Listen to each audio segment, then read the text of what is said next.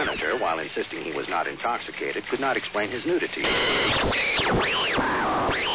I'm not normally a praying man, but if you're up there, please save me, Superman. Let's face it, this is not the worst thing you've caught me doing. Hi, and welcome to the Crisis on Infinite Midlives podcast. I'm Rob. I'm Amanda. This is episode 64, and this is probably not going to be the longest show that we ever did. I because- jinx it. You do that like we're gonna have a three-hour show. Yeah, that's true. That's somehow how it works out. And at least one of these things, uh, we do have a certain amount that we definitely want to talk about. But yeah, I mean, right now that we are in the throes of packing and getting ready to head out for C2E2 in Chicago for next weekend, we are heading out on Tuesday, which means, yeah, the laundry is getting done and the electronics are being checked and the cat is being pampered because he would be alone except for cat sitting twice a day for five days but but uh yeah i mean i'm i'm really at the point where i'm, I'm getting psyched for this Yeah, me too. you know above and beyond you know the original thing was oh this will be a fun thing to do besides san diego no it's as i'm looking at the program and everything this is going to be really awesome in its own right Yeah. so, yeah, I mean, the plan right now is we'll be arriving in Chicago on Tuesday. We're going to be attending the convention Friday and Saturday. We have to come back to Boston on Sunday, so we're not going to have any coverage for that day. But right now, here's our plan for releasing shows during and right after the convention with that particular coverage. We're probably going to do a short ish recap show about Friday, and we'll release that at some point on Saturday. Not sure exactly what time, but uh, we will probably do the same thing a short recap show about Saturday. Uh, we will record and release that on Sunday, and we'll probably release that at our, our normal release time on Sunday, which is 10:30 p.m. Eastern time, which is like 2:30 a.m. Greenwich Mean Time or Okay. or whatever. Um, we will do an overall recap, uh, including whatever audio that we're able to get from panels. Um, it, it'll take a day or two to pull that together, so figure we will do that uh, either on Monday or on Tuesday, uh, and we'll be back to our just regular, back to our regularly scheduled programming uh, with the the show about Avengers: Age of Ultron. Uh, that'll be Sunday, May third at 10:30 p.m. Uh, again, 2:30 a.m. Greenwich Mean Time.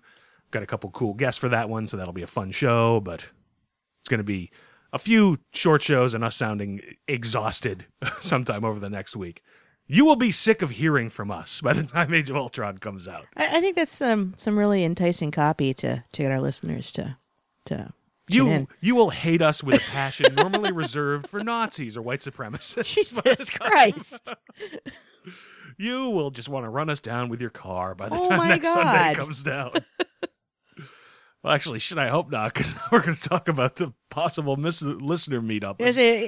And by the way, if you ever actually want to see us, yeah.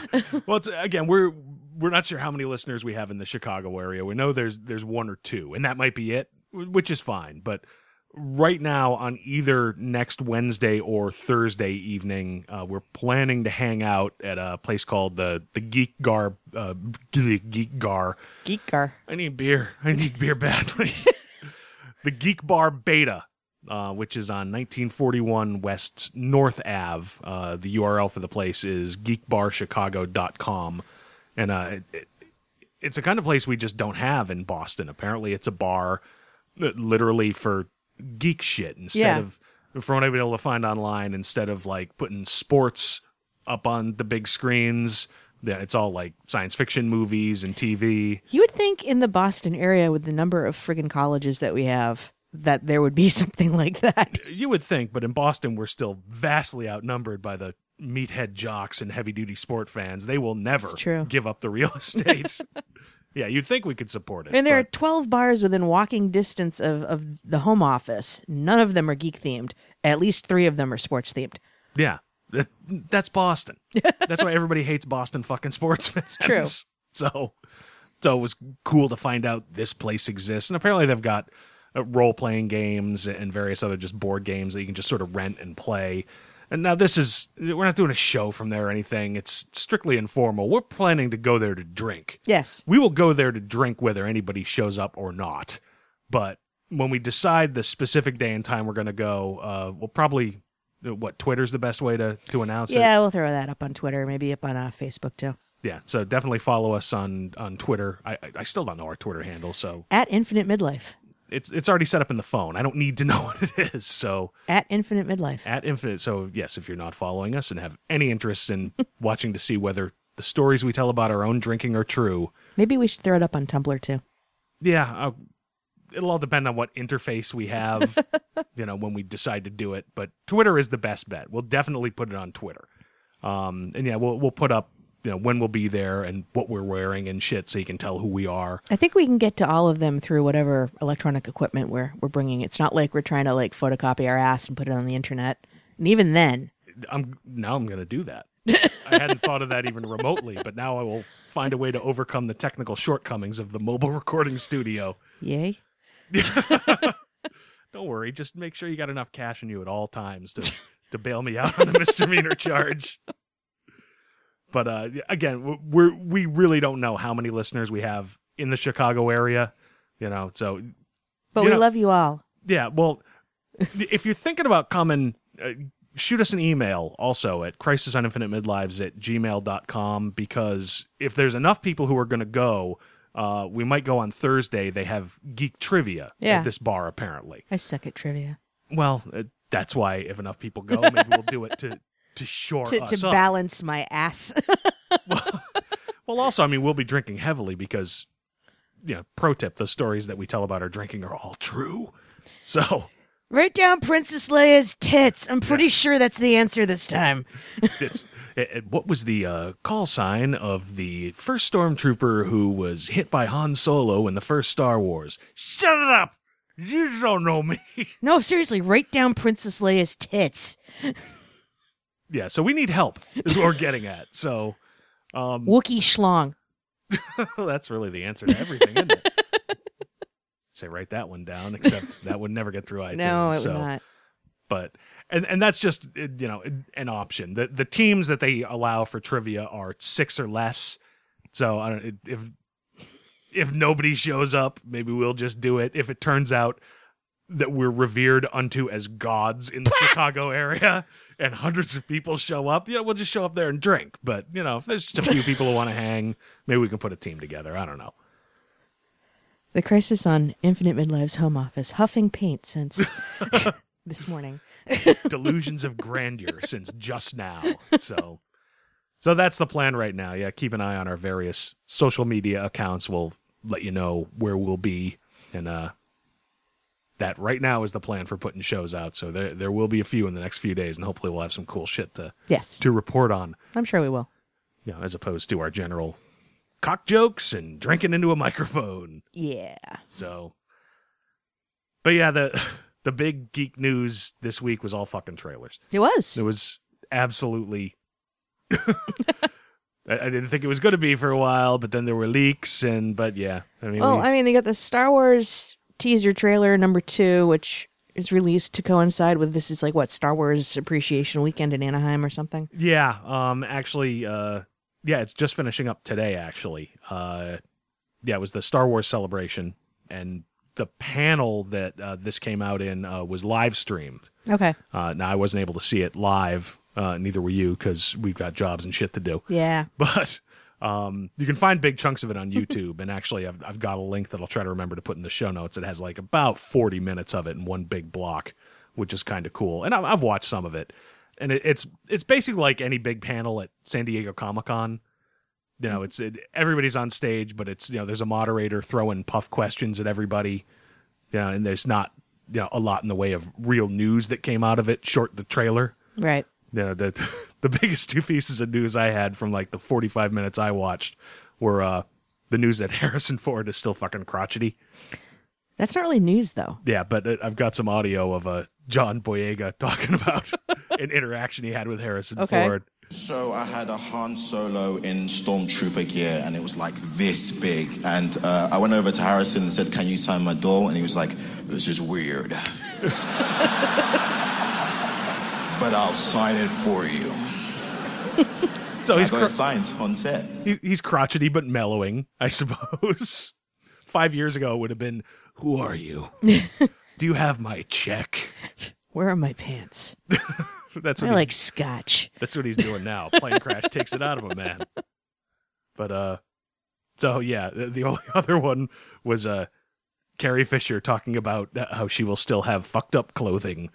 Okay, So you want that one? sure. All right. The buns are, you know, they're tired now. So we're probably not going to have the futuristic buns, but I think we have an alternate thing that you'll be very into, which is not the metal bikini. Thank God. Thank God. The buns are tired now. You know they've got Spanx for that.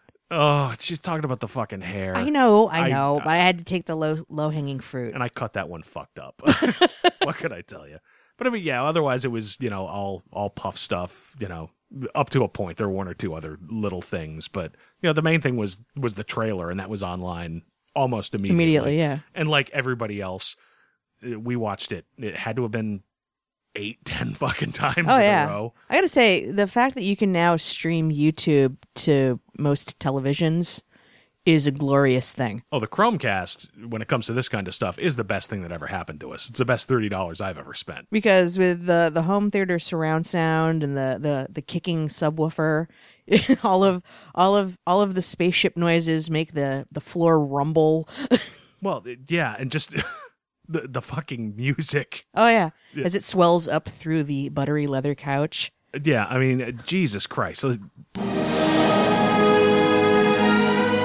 Is that not fucking. Does that not just give you chills if you're in Generation X? i'm having a moment Settle down. Hands above the table. okay i'm off If John Williams wrote the score to a syphilitic wino soiling himself on a city bus, I would line up to watch that i'm visualizing movie. that right now to this music! God, I fucking love that. But so yeah, I mean, we watched the trailer a lot, just like everybody else. And uh if you think about it, we really didn't get much new out of it. no not really well eh i mean we we see an interesting fucked up uh ancient darth vader mask Yes.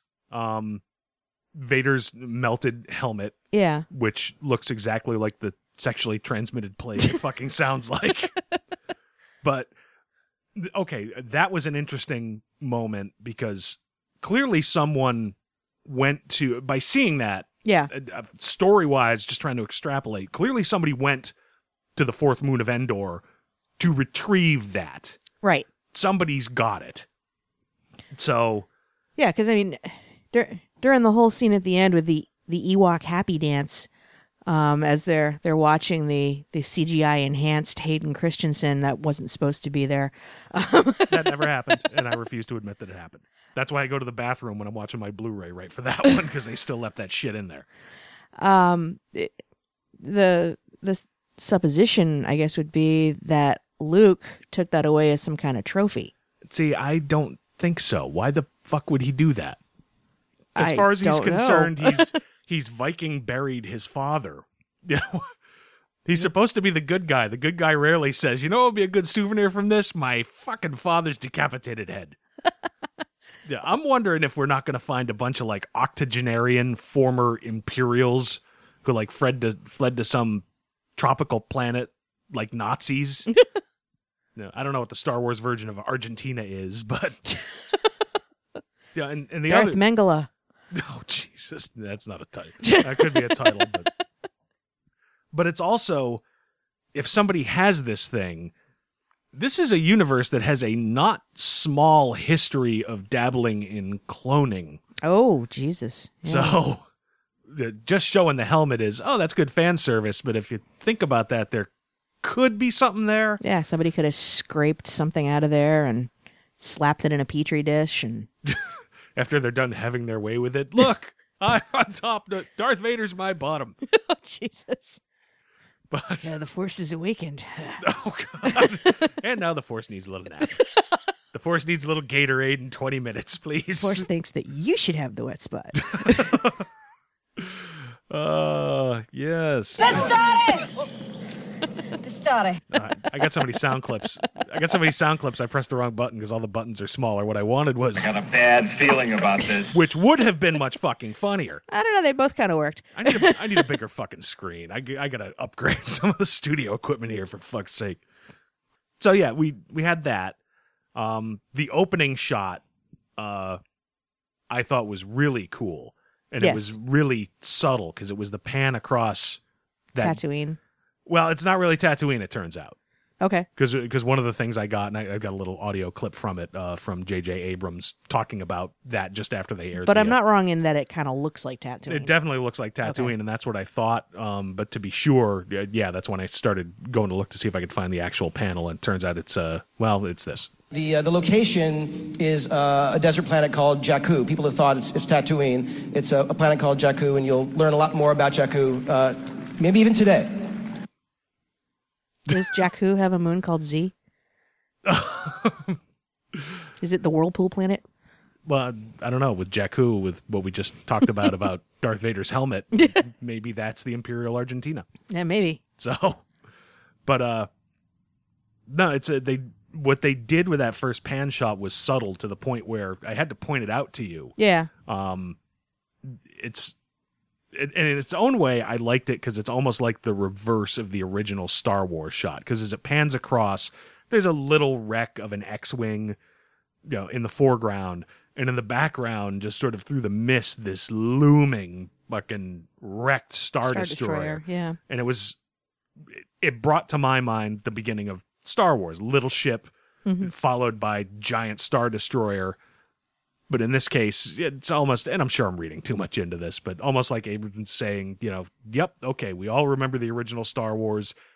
Here's us paying some tribute to it, but this is a whole new thing. Yeah, I could see that. Certainly.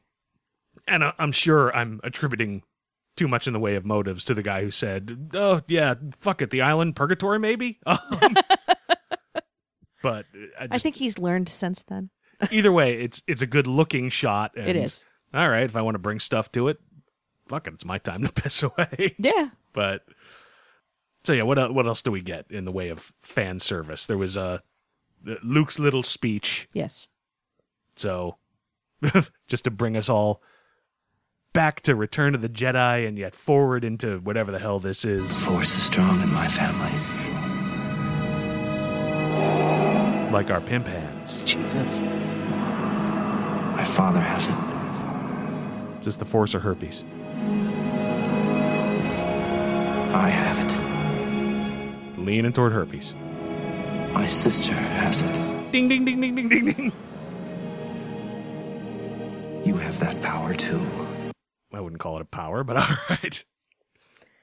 It's it's it's interesting to listen to to Hamill after so many years of doing heavy character parts where he's gone out of his way to not sound corn fed. Yeah. and he just sounds like him. yeah. yeah, and I imagine there's a temptation there to uh, why don't I, you know, wise it up and try to Obi Wan it since, you know, if you go more than five web pages in any direction on the internet, it tells you Mark Hamill's the same age that Alec Guinness was when he did the. yeah. Creepy. Um Try not to think about it. but I mean even when he was on The Flash the other day doing the trickster, which was basically the Joker, he sounded like the Joker. So Yeah, no, that's true. So I'm listening. I, I, it took me a while actually when I was listening to it to realize that it was Mark Hamill because I thought it was maybe they just got some young kid actor who was talking about his family or herpes or both. Don't don't bring my weirdness into it for fuck's sake. Midichlorians give you herpes. Who knows? Midichlorians are herpes. Write that one down. That's at least got possibilities. Um, but I mean, as he's giving that whole speech, there's just some some cool moments because you know we see. I presume it's Luke giving Leia his lightsaber because it happens as he says, "My sister has it," and all you see is uh, a dude's left hand, which means it could still be Luke because we do see presumably Luke earlier on with his now. Eh, I'm not even faking it. It's just a metal hand Yeah, petting R2D2 for some reason. it's the only way he can come. Which one? well, and and that's the other thing. The initial thought was, oh, Luke's giving Leia his lightsaber, but the, I freeze framed it, and, and I did some research because we've got one or two of the replica lightsabers in the house. Yeah. If anything, it looks more like his original lightsaber from Star Wars, but he don't have that. He lost that with his hand in Yeah. Empire Strikes Back. Now, from the back, it's got the vertical rubberized stuff on the bottom. It could be Darth Vader's lightsaber, which would be odd. It would be, except I don't know.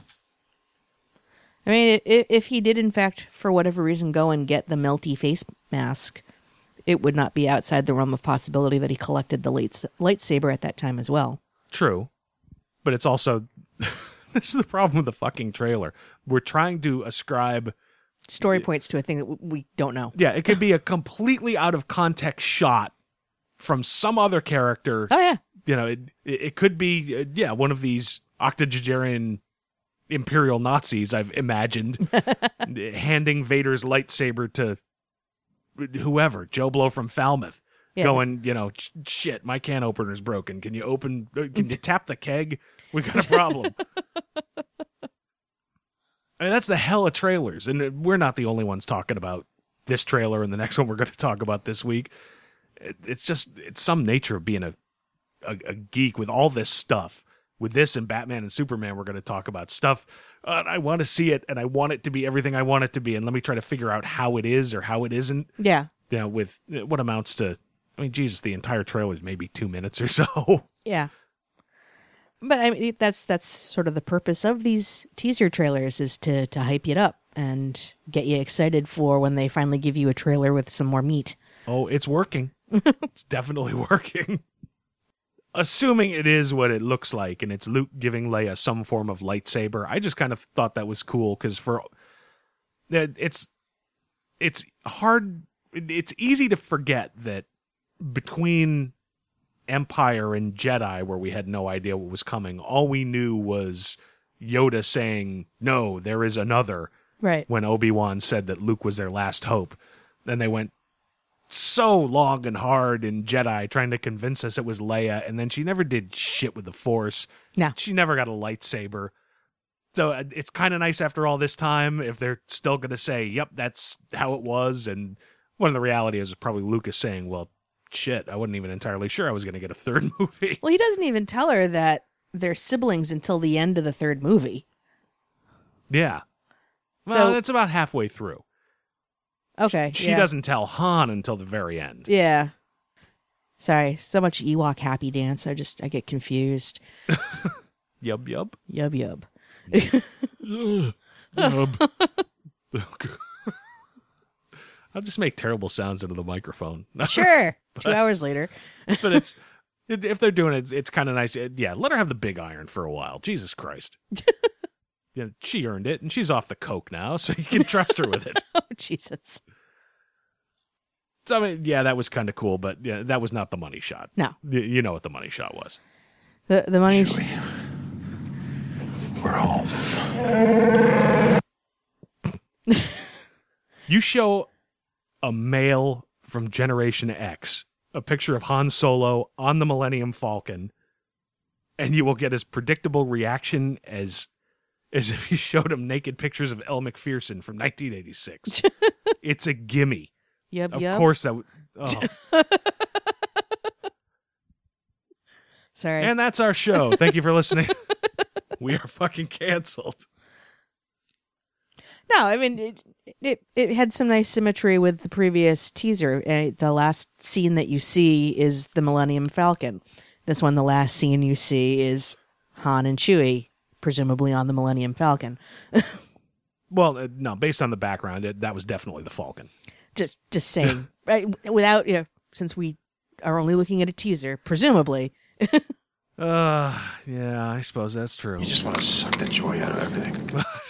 I just want to say that, and you showed me the pictures. It looks to me, whereas you know Han has has aged as gracefully as possible into into a gentleman bandit. Chewie's had some work done. Yeah, and I'll have to find the website where I saw it, but somebody put up an older picture of Han and Chewbacca. Yeah. And yeah, it looks like Chewie's lips are thinner and his eyes are a little wider. Went to one of those LA surgeons. yeah, just uh Okay, what are you in for today? Oh, okay, some Botox around the eyes. Put a little filler in here. And uh, what do you think about this? I, I call it autumn mist. It's it's good sort of demi permanent. It'll wash out gradually. uh-huh. Uh, everything's under control. Situation normal. Stop it. Just fucking stop it. You know, next time maybe we'll go for the foil highlights. oh, Jesus. All right, yeah, yeah, I, I need you to stop now. now I don't want to see this movie anymore. Are you happy? I'm afraid it's going to be The Devil Wears Prada only with Wookiees. Devil Wears Prada with Wookiees. That's not terrible. All right. But I mean, it, it it's weird. Just because I, it's weird because I remember being a little kid uh, when Star Wars first came out. I was five or six, and everybody on the playground wanted to be Luke Skywalker. I was the only one who wanted to be Han Solo, and it like just feels over time like all the dudes sort of. uh, I was ahead of my time at six. You know, all the dudes wanted to be Han Solo. Feels like everybody caught up with me. Of course, the money shot is Han Solo and Chewbacca. Of course it is. It's nice to hear Luke. We'll never hear Leia in any of the trailers because listen to this voice for Christ's sake. The buns are, you know, they're tired now. So Plus, her buns are tired, so she won't be in the trailer. it's got to be Han Solo and Chewbacca. Yeah, and, and at this point, I've watched enough Family Guy. To, Griffin, I want you. Griffin, I want you. yeah, right. I shouldn't have done that. That's terrible. Yikes. But yeah, I mean, it, they they had to show Han Solo. That's what everybody wants to see. The only way that is not the gimme money shot is if it's a picture of Han Solo soiling himself on a city bus.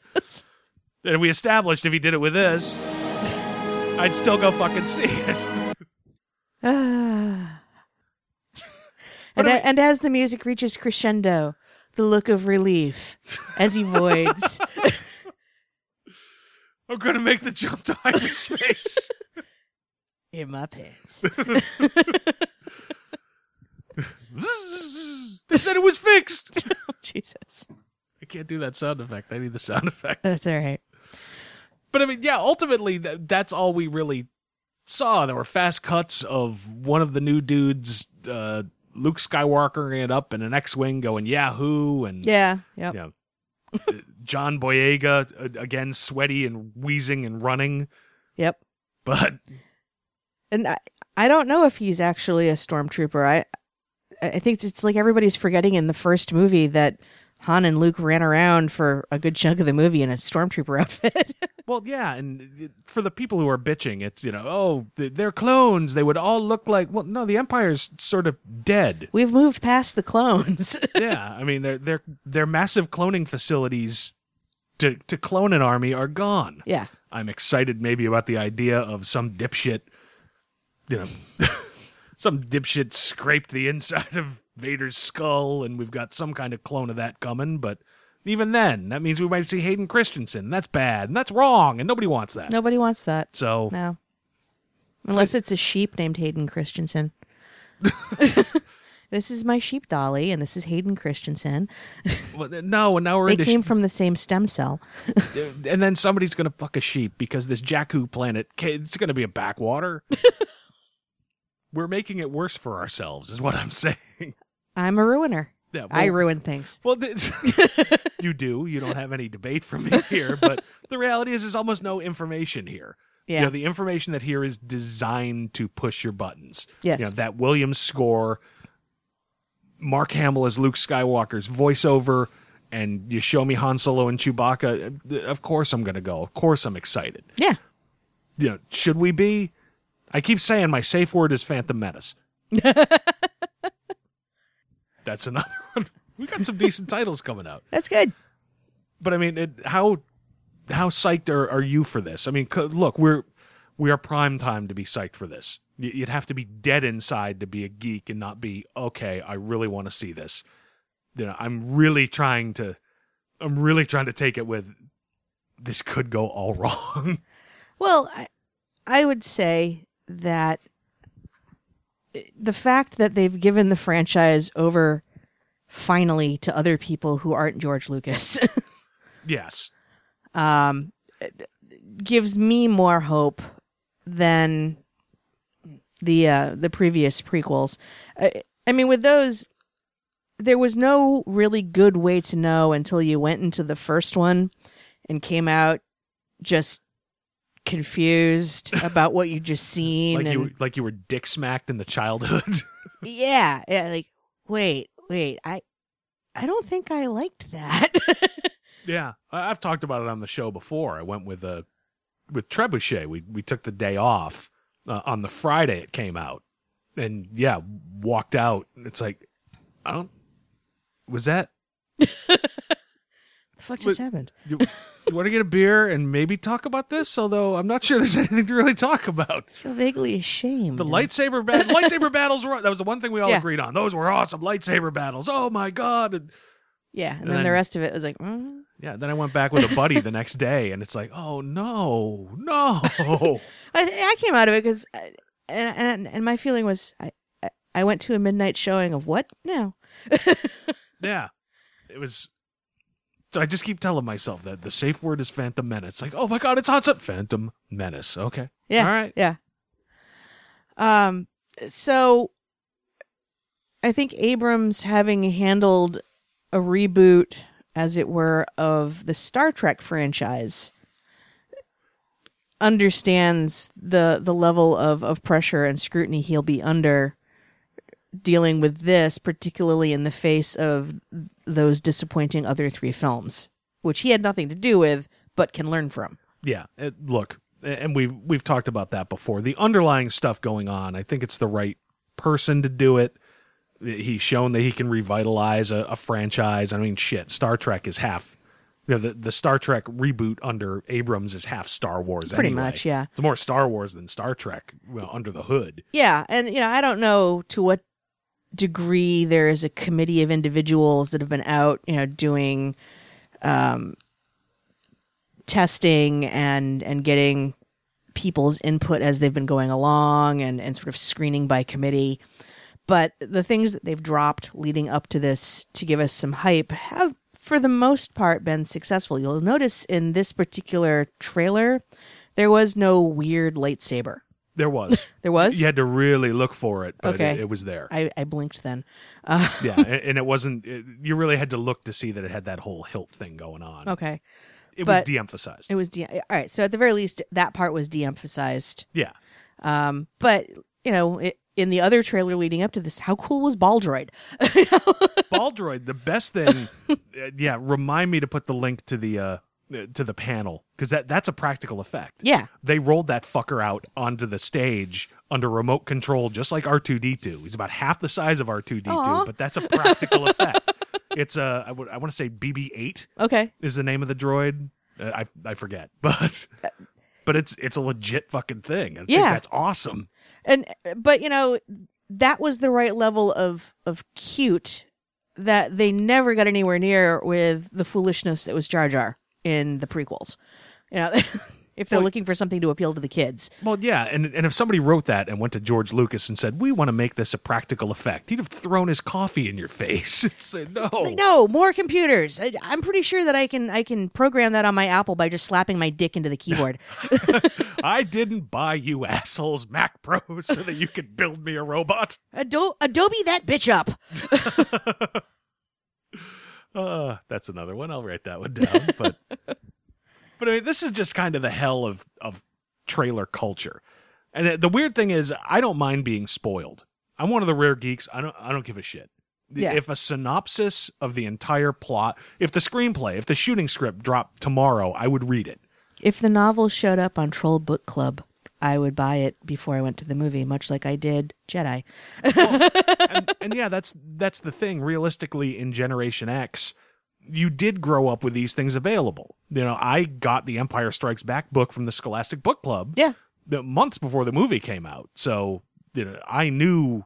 Oh, there was another. I knew the I am your father. mo- I knew all that shit. It never bothered me Yeah, because there's plot and there's execution. right. Plot's important, but combined with execution is what makes the piece of art. Yes. So No, I mean that that's why I bought the the novelization of Jedi before we saw the movie because and I've told the story before. My dad love him to death, cheap as hell. So you know we were going to see it at you know the El Cheapo also ran months after it dropped, and I had no idea when that was going to be. You know, for all I knew, he was going to wait until we could get like the five dollar everybody in the car drive-in experience that summer. yeah. So I eh, I am on record as having been angry about the ending of, of Empire. I needed to know what the fuck was going to happen next. So of course I got the novelization. I needed to know. oh yeah, but before Jedi, I had the novelization, I had the making of book, I had the comic adaptation from Marvel. That I knew full well what was happening in that movie. So yeah, if if for some reason the the tan draft of The Force Awakens shows up on Scriptorama, I'm not gonna not look at it. yeah. But it, it's it's weird. People complain about you know oh the trailers are spoiling everything. You, you sort of have a point, eh, but I don't really care about that. What I care about is when the trailers are bullshit. Yeah. And tell me about a movie that doesn't really exist. That's true. And that's Phantom Menace. That trailer was glorious. Yes. That movie was not glorious. Oh no, oh no. And, and that's where the tricky part comes. The trailers are designed to get you excited. Yes. And as long as okay, but it's even with this one, you can't say this trailer is spoiling anything. You knew Han Solo was coming back. Right. You know, you knew the the gang was coming back. The only the only casting spoiler they could have now is if Lando shows up someplace. and that would be awesome. That- Honestly, if Lando's in there, I want th- I want that to to be an Easter egg. I I, w- I want to be surprised. That would be fine.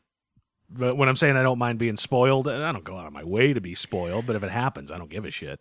At this point, I do try to not be spoiled wherever possible, just because it is too easy. It, it was one thing to to lack impulse control as a nine year old and demand the book, and and and be able to read it ahead of time. And boy, I pissed my dad off. And now, now here's what's going to happen now. You know, in the movie theater. I, I'm sure my dad probably still harbors a grudge. I should call him after the show's over. Sorry, Dad. Um, but you know now because it is just so easy to to run into a spoiler without even meaning to. Yeah, but it, I don't let it make me bitter. I, I try not to let it make me bitter, but sometimes I'm pissed. I mean, sometimes I have to remind myself if I come across something that spoils something for me, I did it to myself. I should have realized, you know what? You know, give myself the 24 to 48 hour moratorium until things fall off my timeline on Twitter or Yeah. whatever. But um, it, sometimes I forget. I'm human and I like to post stupid cat pictures at three in the morning and and read Twitter on the toilet and That's my girl. go me. Jesus. Just an all American girl posting cat pit pictures of, on Twitter while on the toilet. But that, yeah, I can. Even that kind of spoiling doesn't really bother me because I figure, eh, all right, now I know. But Yeah. it's still, I'm more about the execution. So, No, that's true. But so, so yeah, when it comes to the trailer, really, eh, yeah, this is just big red meat thrown over the wall. I don't know anything more about the story. yeah, I saw Han Solo, and that makes me giggle. and that's okay. You know, it's it's it's like when I was a kid and watched Runaway. I saw a booby. It did not take away from my experience of getting laid eventually. it was a nice little bonus. It was red meat for a 13 year old. Well, I think also at the end of the day, it's important to remember this is intended to be entertainment. It's supposed to amuse us and make us happy and take our minds off of whatever troubles we are, you know, trying to ignore in our lives. It's it's supposed to be light and fun. To to have a trailer cause you angst. To have, to have the hype leading up to a thing that is supposed to be fun cause you to become apoplectic with rage for no reason in particular or you really got to say this before we start talking about Batman versus Superman. I'm, I'm just i'm just trying to play this for me before doctor who starts again this fall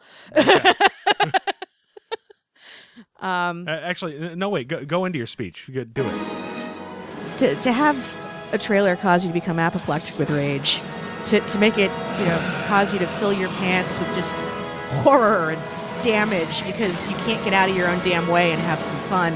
You know, that's that's the tragedy. it is. For your consideration. All right, that's. I think I went too far with the volume there. and I Eh, apologize. that's okay. But For your consideration would have been like just you know, words at the bottom of the the screen. I just wanted to make your your bullshit sore. Is that so wrong? Thanks. Hey, that's what I'm here for. You know that that being said i think what we're we don't have a lot of information about and where a good chunk of the responsibility for carrying the story forward will be on the characters that we have yet to really learn anything about Yeah. we know that john boyega is running around in a stormtrooper outfit What are you talking about? We have a lot of information. The buns are, you know, they're tired now. which is why there's at least two other lithe 20 something young women running around in half shirts and weird quasi bondage looking outfits. And that and that's why Chewie. We're home. Jesus. you know, I- we we don't know a lot about most of these characters, or at least I don't. Um yeah, I don't know a thing, and I wasn't able to pick up. Like I said, the the panel was mostly puff stuff, like any other San Diego panel. Yeah. I I think if you go on IMDb, names have been assigned to characters, I think. I don't know, I haven't gone really because again, I'm I'm trying not to be spoiled. Um As long as there's no Dexter Jettster, I think we're gonna be. Um, who who did they end up giving the part to that the the female part recently that was like the the big deal, like Rooney Mara or something? Oh, and it ended up I going would to somebody else. Or I would have to look it up. I'm not sure. yeah, I mean, it- I think there's there's certain characters out there that are going to be more meaningful to those folks that were into the extended Star Wars universe that they're only picking and choosing things from because that's no longer canon anymore. Right. Um, so those are the people that are that stand to be most likely upset if this doesn't go as is in their own personal headcanons. Yeah. And that's that's the same with any time you're talking about a property like this and you're just getting bits and pieces of information. Yeah. People will get excited about certain things and pissed off about Other things. potentially everything uh, later. Phantom Menace. What did I just see? that just happened? Oh my god, I wouldn't let that kid play Anakin Skywalker if I was playing on the schoolyard. What the Why does my ass hurt? I didn't go see that movie with you. What the- All right. Want to talk Batman versus Superman? Yeah. Speaking of things that stand to make me more disappointed, if not apoplectic with rage. Yeah, this one, well, yeah, this one I had more issues with because there was stuff in there that clearly came from. Clearly, he's trying an adaptation of a somewhat beloved comic book, and not all of it uh, worked. Now, Rob, if I remember correctly, The Dark Knight Returns is the first graphic novel you ever purchased. Uh, it, it is. It's the first trade I have. Uh, I got it in yeah 1986 or maybe early 1987. so this is a meaningful property for you. It most certainly is. it most certainly is. As more of an adult than when I first read it at 16 years old, it means something different to me than it did at the time. But yes, it is still one of my favorite comic stories. because I, I don't think I ended up reading this story until I was well into college. So I was a little further along in terms of developmentally how I approached it. Like, oh, this is, I, I can see, you know, the, the political pieces and, What do you call me, a fucking retard? I'll fight you right now. um, my Affleck Batman impression. Thank you. Good night. and that's why they gave him a voice modulator. We can't stop making him drop the R's, get him a voice modulator. Superman, you asshole. Jesus. So yeah, uh, this partic- Superman, the best part of my day. You know what that's going to be? The best part of my day when I come to your fortress of solitude and you're not there. that will be the best day. Chucky, are you going to the Batcave and using my mom's DVD player to jack off?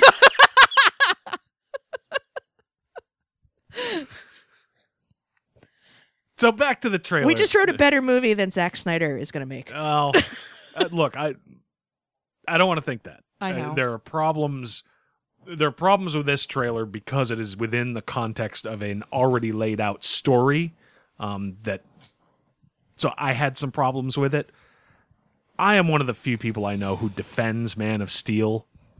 I think it's vastly better than people give it credit for. Is it a classic work? No, Zack Snyder has not done a classic work. I think it holds up as an origin story for this had to happen to Superman for him to become Superman. Yeah. Um, and I'm one of the few people who really thinks that. And I'll I'll argue all day long and putting it in context with Miracle Man and how you know Miracle Man could lead to this kind of story and with the destruction and, and but it it doesn't make a difference because none of that shit had the Dark Knight Returns in it.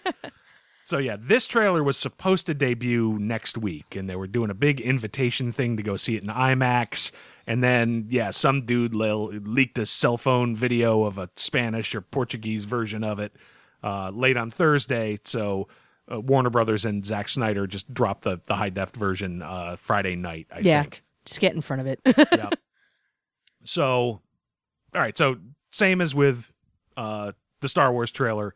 Did, what did we see in this? Now, the first thing that we saw was Darkness. basically uh, we for, the first thing we get is a voiceover uh, showing that even Superman's own fucking mother doesn't trust him. Yeah, So- yeah. So yeah, it's Is it really surprising that the most powerful man in the world should be a figure of controversy? We, as a population on this planet, have been looking for a savior. We're talking about a being whose very existence that's Neil deGrasse Tyson. I guarantee you. Yeah, actually. So challenges our own sense of priority in the universe. and that goes on and on and on for a oh, while. Oh God, I hope they get the rest of the science of the movie right because it would be a real shame if he bitched about the science of a movie he's in. Yeah, god damn it. You Get the sky right for fuck's sake. you get Superman and his gravity powers correct. Heat vision would only work at this degree centigrade, god damn it. if you're going to throw a Kryptonian through a building, it's going to go at this paral. Blah, blah, blah. I can't even say the science shit. I got a stupid comics podcast. I've sucked at science. So yeah, we've got that. Uh, we see Superman lifting what I initially thought was like an old Apollo, but I think it's a, a Soyuz Yeah, uh, yep. landing capsule of some kind. We've got what looks like a bunch of cops kneeling before Superman. Yeah, which you know, it, I I wonder about that. Isn't there something like um, Sons of Batman and Dark Knight Returns? There, there is. I suppose this could be Sons of Superman. There's a certain amount of potential reversing of stories that might have to happen for all of this to to work. Yeah. But we'll, we'll get to that. Okay. Um, we've got Superman floating in the air while someone reaches out to him as to worship. No, it's the full Jesus moment and probably as subtle as Zack Snyder ever fucking gets Yeah. with his symbolism. Yeah. Uh, and then we get a Superman statue being unveiled, except it's been vandalized with a big false god across the chest. Now, I'm I'm guessing that somewhere in this flick we find out Superman has been this can't take place right after Man of Steel. No. He has to have been doing some good stuff in between the end of that movie and this movie. Well, and also his his final statement on things at the end of Man of Steel was, you know, I'll work with you, but don't pry into my shit and and please remember, you know, I I have my own power and agency. Yeah. so, you know, I'm not going to be your butt boy. That's I'm not going to be your butt boy dash Superman. There's a fucking yearbook quote. Um, whereas, again, I don't know how many elements Snyder is planning on pulling from Dark Knight Returns for this movie, but we are, if we are to take Dark Knight Returns from Batman's point of view, which we're supposed to, Yeah. Superman has become complicit in in this corrupt government and the the boy scout is now really just pushing an agenda rather than doing what's right for the sake of justice. I thought the same thing when I was 16 years old. Ha ha! All right. You're so much more evolved than I. I did. I drank. I did. I don't necessarily think that now, although certainly those elements are in the Dark Knight Returns. But I think there's a lot more going on there than what I initially took from it, and I think most people take from it. Yeah. But let's talk about that in the middle, because right at this point in the trailer, this is when we switch to Batman's point of view. Okay. And if frankly, it starts out with initially I just thought it was some voiceover, but uh, listening closely, it, it was Jeremy Irons' voice. So the first Batman thing we have is basically Alfred. You know, and it- it's Alfred saying, That's how it starts. The fever, the rage, the feeling of powerlessness. "Is he talking about me in the sack?" Good man. Cruel.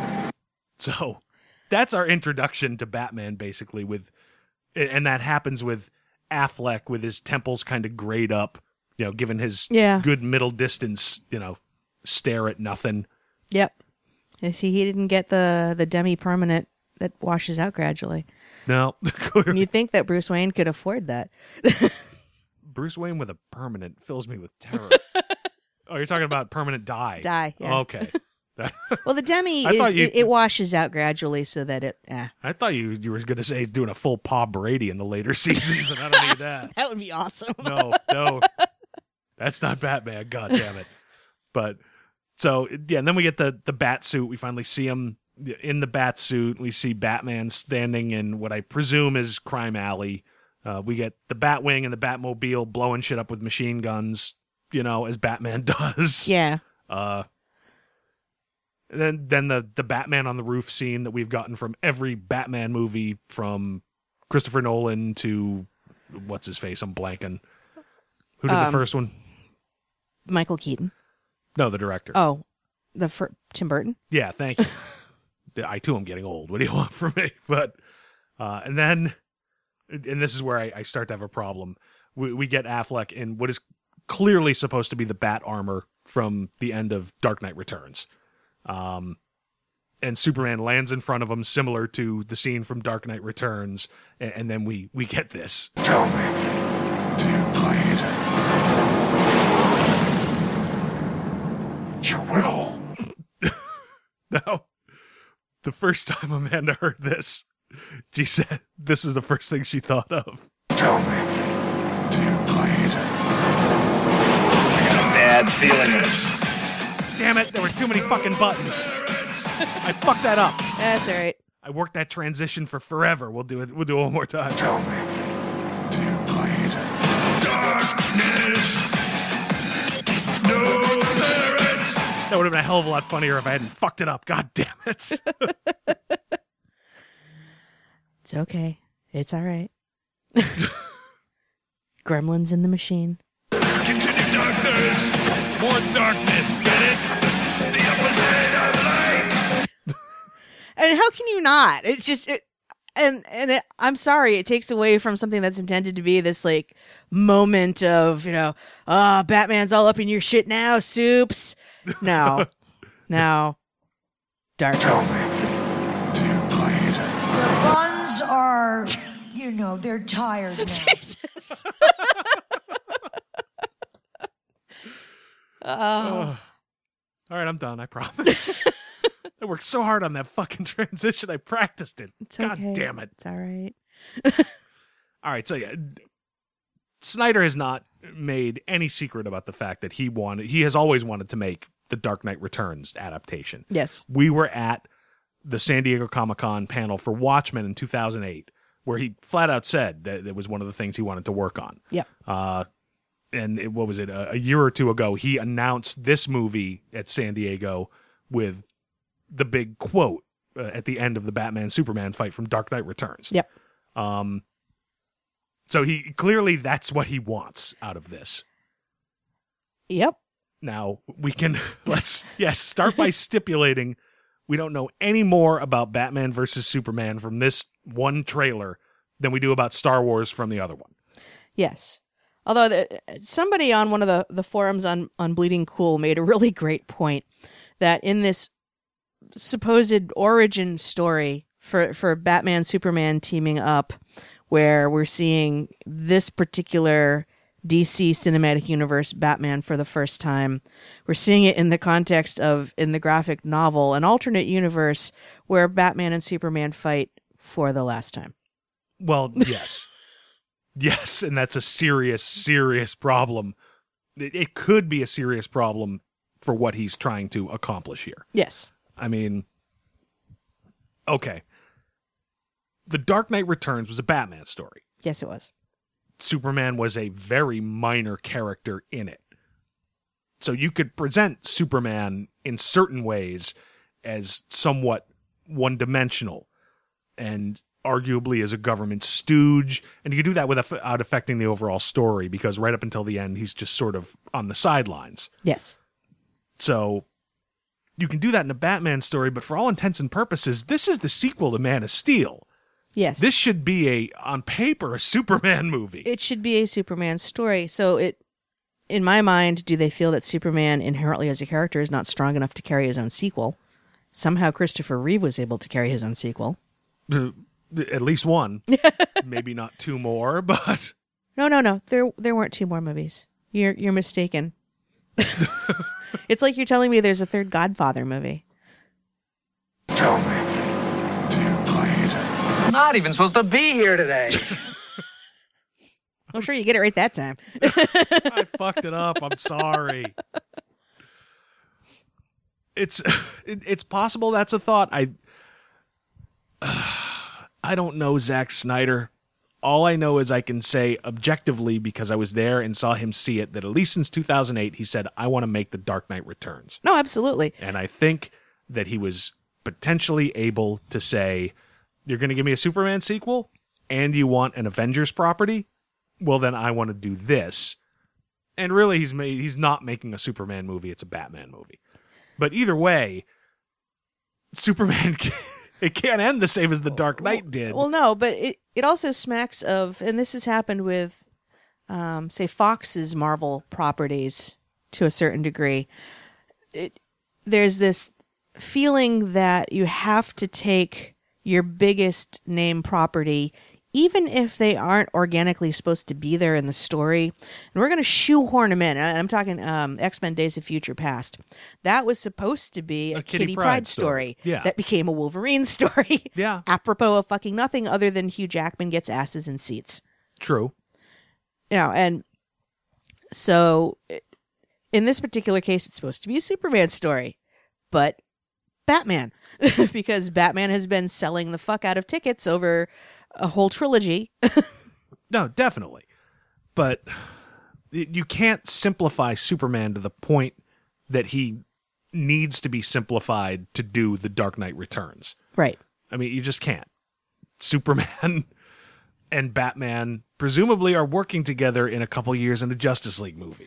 And also, though, if if they are going the route of Superman is partnering more with the U.S. government and and therefore his actions look suspect because of we're America and the rest of the world is hating us or whatever. yeah. Um, you know, then then that goes towards we still have a Superman who hasn't really found a proper sense of self as you would hope he would have, because all it's easy, not easy, but the easy route for Man of Steel to to say it's not a Superman movie. They didn't call it Superman. They called it Man of Steel. It was the the story of Clark Kent's journey toward becoming Superman. That's why he was allowed to make mistakes. Yes, he was even he was barely called Superman in that movie for a reason. yeah, even catastrophic fucking ones. And I still contend that Zod, being the master tactician, brought hi- brought Superman to that point where he had no choice but to kill him in front of the humans, so that it would scare them, rather than allow him to really truly partner with them and become an ally. It, it creates a rift out of the gate. Yes. Which I think they're clearly capitalizing on just based on what we saw in the trailer, which is fine. Yeah. Um but it, you would hope that as he's entering this this sequel, he's come more fully into his powers. He's becoming more assured and self-confident. He is he's truly worthy of taking on the name Superman. But this would suggest no. well, but see, that's that's the other thing. Even in Dark Knight, Superman really isn't that simple. Yeah. You know, and to, he's clearly in this trying to set up that oh, people mistrust Superman, that's why Batman is going after him. Um but Superman is is he's not even in Dark Knight, he's not a stooge. He- He's not somebody who can just be provoked into a battle. Right. You know, it's And there's all these other elements because uh, again, it's a teaser. It's not a full-on trailer. Right, and We- it it's not the full story, and we're possibly reading stuff into it. We're definitely reading stuff yeah. into it. I mean, we but- know that Lex Luthor is in here in some capacity. Yeah. And- oh, Lex Luthor and Wonder Woman and Aquaman, and we see none of that. Yeah. But what we see is basically a scene from The Dark Knight Returns, and that's causing me real problems here Yes. because with Superman.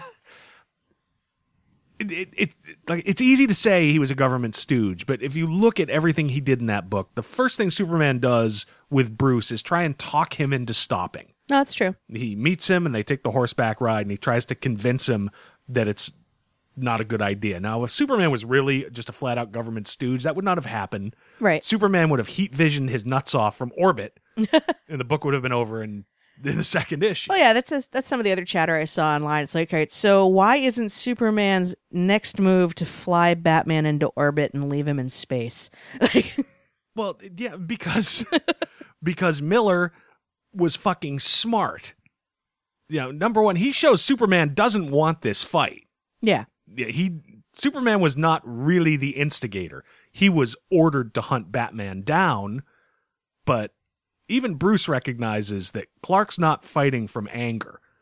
Plus, he shows Miller shows Superman is severely weakened from the nuclear winter. Okay. Even then, you know, after the first couple shots Batman take, Mi- Miller clearly shows that Batman is barely able to hang on. He's getting his ass kicked. Yes. Yeah, until he finally does something to to actually provoke Superman. And right then he'd have been dead if Green Arrow hadn't showed up and hit him with the synthetic kryptonite. Right. So Right. that's because Miller knows that Superman could kill Batman in a second and a half if he actually fucking wanted to. But Dark Knight's it's a Batman story. So you can't have that battle be anything but Batman being toyed with out of utter pity. You know, if, if it was a Superman story, that that since it's a Batman story, you have to show Batman winning. If it's a Superman story, the only way this happens is if Superman is toying with Batman. And that doesn't make any sense. And this that is supposed to be the Superman sequel is Batman versus Superman. It's not even Man of Steel, Batman versus Superman. It's Batman versus Superman Dawn of Justice. It's it's DC saying we, we gotta we gotta event uh, we gotta assemble all of our guys because we have to play catch up with Marvel. We got we gotta get our Justice League movie out. Yeah.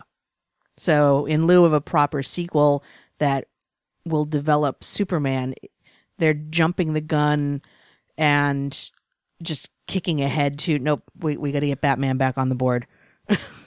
Well, it's and based on what we saw early in this trailer, if the motivating factor for Batman to fight Superman is that Superman is not trusted, how does this fight even happen? Well, and and it also it also takes it, it takes some leaps in logic and with just a teaser trailer we can't know because I I continue to come back to in any reasonable universe where you've got two billionaires of such standing and reach as Bruce Wayne with Wayne Tech and Lex Luthor with Luthor Corps, the fact that the two of them don't know intimately what each one is doing at any given fucking time. Yeah. I mean, the whole corporate espionage, corporate warfare between them. Yeah. I've really only seen Grant Morrison address in uh, JLA back in the late 90s, early 2000s. Yeah.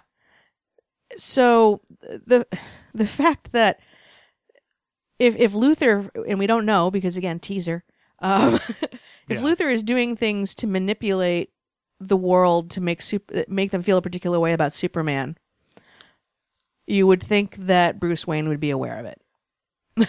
You would think. um, and that and therefore he would be tempering his actions accordingly. Yeah. See, that's the problem. I just I can't get past this is the Dark Knight fight and it doesn't make sense. Exactly. I mean, well, and again, it's it's it's be, it's it's Snyder saying, "I've always wanted to make this. I'm I'm making this. Screw y'all." well, eh, which is fine and it's a great fight scene, but you know, the other thing is if you look at the book, it was not about Batman wants to kick Superman's ass. Batman's motivation was to die a good death. Yes. It says it right on the first page. The Yep. first page of the series is this would be a good death, but not good enough. He's seeking a good death. And to him, defeating Superman See a Klingon? in single combat, it's possible. The way Miller draws these days, it may very well be. Everybody's got that brow ridge. I don't mean to alarm you, but those two pages were stuck together. Yeah, well, it's a good sequence. It's a good car race, and you shut up. But yeah, the, the motivation wasn't to beat Superman. It was to defeat him in a particular way under particular parameters and then die. Yes. Which which is a completely different motivation than I can see them coming up for in this movie. It just, you know, when the goddamn sound clip when the sound clip is Tell me, do you bleed? that's that's a guy looking just to kick somebody in the nuts. Yeah. and it robs it of the power. Now, this is supposed to be the mythic end of a mythical hero. Yeah, it, it does tend to reduce it to the level of a kid from Southie looking to curb stomp someone. And it's and the only way it works is with a very particular set of circumstances that Miller meticulously builds. Superman is depowered. They're in nuclear winter. He has only a fraction of his power. Superman doesn't want the fight to begin with. Now, it's easy to forget because we never hear any of the dialogue because we're told Batman has hearing protection for the first Sonic attack. Superman is just sort of fighting. He's constantly trying to talk Bruce out of this. This is not a guy looking for a fight. yeah. Well, and, and and something has to happen in the course of this movie that gets Wonder Woman's attention, that gets Aquaman's attention. Yeah. Perhaps Lex Luthor manipulates things and causes some kind of nuclear war. We don't know. Well, that would be a hell, that would be a hell of a Justice League movie Yeah, Matar- fighting fighting nuclear mutants. Man of Steel 2. Metropolis and Gotham take it in the shitter. Again, Metrop- there's no Metropolis anymore. only Zuul. There's no Metropolis, only Zuul. Yeah, write that one down. So yeah, it just it feels like it, uh, oh, I'm just I'm having a real problem figuring out how I can really get into this fight sequence when none of the intricate work that Miller did, you know, is actually there. Now, without the four issues of, of work showing why this is happening, we're basically dealing with a psychologically damaged person, you know, who who wants to punch on a terrorist that he thinks nuked out Metropolis or something. Now, on the other hand, in Snyder's favor, in terms of being able to, um, in, in favor of his ability to demonstrate telling story without heavy exposition, I refer you back to the opening credit sequence of Watchmen. Yes, which is a goddamn masterpiece. So, drawing on, and he's got like what a, a music video background or something prior to doing these things. I'm honestly not sure. The first, the only, the, as far as I'm concerned, he was birthed whole cloth doing the Dawn of the Dead remake. That's true. A commercials background or something. Uh, It is possible he may demonstrate that economy of, of storytelling here, filling in some kind of blanks between the end of Man of Steel and what's about to transpire in this movie. Well, I mean, the other thing we can bring to it is the the rumors about the Suicide Squad story for the the movie with Jared Leto as Joker and Yep. uh, and what's his face Will Smith as uh, Deadshot. Deadshot is the reason that Joker was recruited is because Batman is the level of myth that Miller implies at the beginning of Dark Knight, where nobody's taken a picture of him. He's almost considered urban myth, Joker at least Got close. knows him and has fought him and has information on him. I could see that. Now, based on that, if that's true, then everything we saw at the beginning of this trailer with Nobody Trusts Superman is potentially a misdirect, and Superman is working with the United States government to bring in this scary potential urban terrorist that nobody knows anything about, Yeah. Well, that would also make sense. Which would fit closer to Dark Knight Returns, but it still comes down to that motivation that Superman has of I don't want this fight and Batman has of I'm going to be dead at the end of this. This is the only good death I can think of. Yeah. None of that is going to be there and it's just not going to have the same impact. No. It, it might still be awesome to look at. But again, this is why I'm hoping that it, Snyder, if he if he's truly serious about wanting to do this book and doing it justice, I know that some people found Watchmen problematic, and and that movie, in my opinion, it was such a complex piece of subject matter. Well, yeah, he it's- did about as much justice to that movie as could have been done, short of breaking it into three movies. Yeah, look, I like Watchmen. Uh, I I like Man of Steel. You know, it's it's kind of hard for me to be sitting here saying, Ugh, but I'm not sure about this. You know, considering his two superhero properties I really liked. Yeah. Now, Sucker Punch, I think I shut off halfway through. No, you went to bed. I watched it. I was pretty drunk. I, I thought it was pretty to look at. I don't know that the story hung together, but I was pretty drunk. Yeah, there are people who swear it's a, a hidden masterpiece, and it's possible I should give it another shot. But yeah, Dawn of the Dead was serviceable, but know, Dawn, Dawn of the Dead uh, was effectively shot, but didn't bring anything new to the party that Romero hadn't already done. yeah, It, it, it's it's it wasn't quite the shot for shot remake that Psycho was, but No, and it did some of its own stuff. Yeah. But uh, yeah, I watch Romero's Dawn of the Dead two or three times a year. I do not do the same with Zack Snyder's. no, no. So, but it's it's okay. But yeah, I mean, based on uh, I really like his superhero movies. It, it really kind of bothers me to be saying, "Ugh, no, I, I I don't see how you do this and have it even remotely have the same effect as it did in Miller's original." Well, I, I find this fascinating though because it's it's about the weight that we as fans attach to things. You know, I'm, I'm thinking back. I, I just gave a beautiful speech with a John Williams score about You did, you did. about about you know not not allowing you know apoplectic rage to unnecessarily take the reins when you're approaching a thing that's supposed to be fun and and entertainment. But yeah, there's there's a point where if a story is that important to you, you've created a head headcanon for it that is so rich that that is so detailed in terms of your feelings about motivations of the character and um, the the meanings and machinations behind why elements of the story happen as they do. That, as would say a Watchman property, you are you are heading into territory that is just fraught with difficulty. It's a minefield. Well, it, it definitely is. And look, th- that copy of Dark Knight over there was my first trade paperback. Second one was Watchmen. So, and he did fine with Watchmen. It was not perfect, but you weren't going to make a perfect Watchmen adaptation. It just it wasn't going to happen. I think the problem I'm having with this is this is not a Dark Knight Returns adaptation he's doing. No. He's uh, the word cannibalizing might be a little harsh.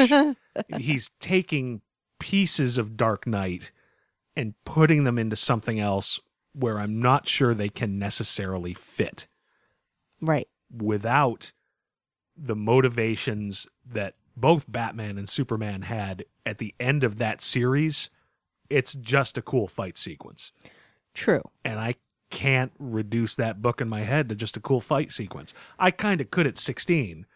Because at 16, yeah, Superman's a government stooge and Batman kicks ass. And yeah, oh, that panel where he punches him in the face, that's awesome. And as I get older, uh, there's more to it. You know, and it, it's easy to slag on Frank Miller's work. And I will do it with a smile on my face and a song in my heart if it's Holy Terror. Yeah. But The Dark Knight Returns, I think, really holds up solidly. Well, now, hey, here, this is interesting. So, one of the things I think that, again, you have your certain X factors. Um, for Watchmen, Snyder was teamed up with uh, you know, Dave Gibbons Gibbons um, consulted on it. Right. Um, one of the screenwriters is a guy named David Hayter, who um, has other um, genre heavy stuff on his writing resume. He X Men. He did the screenplay.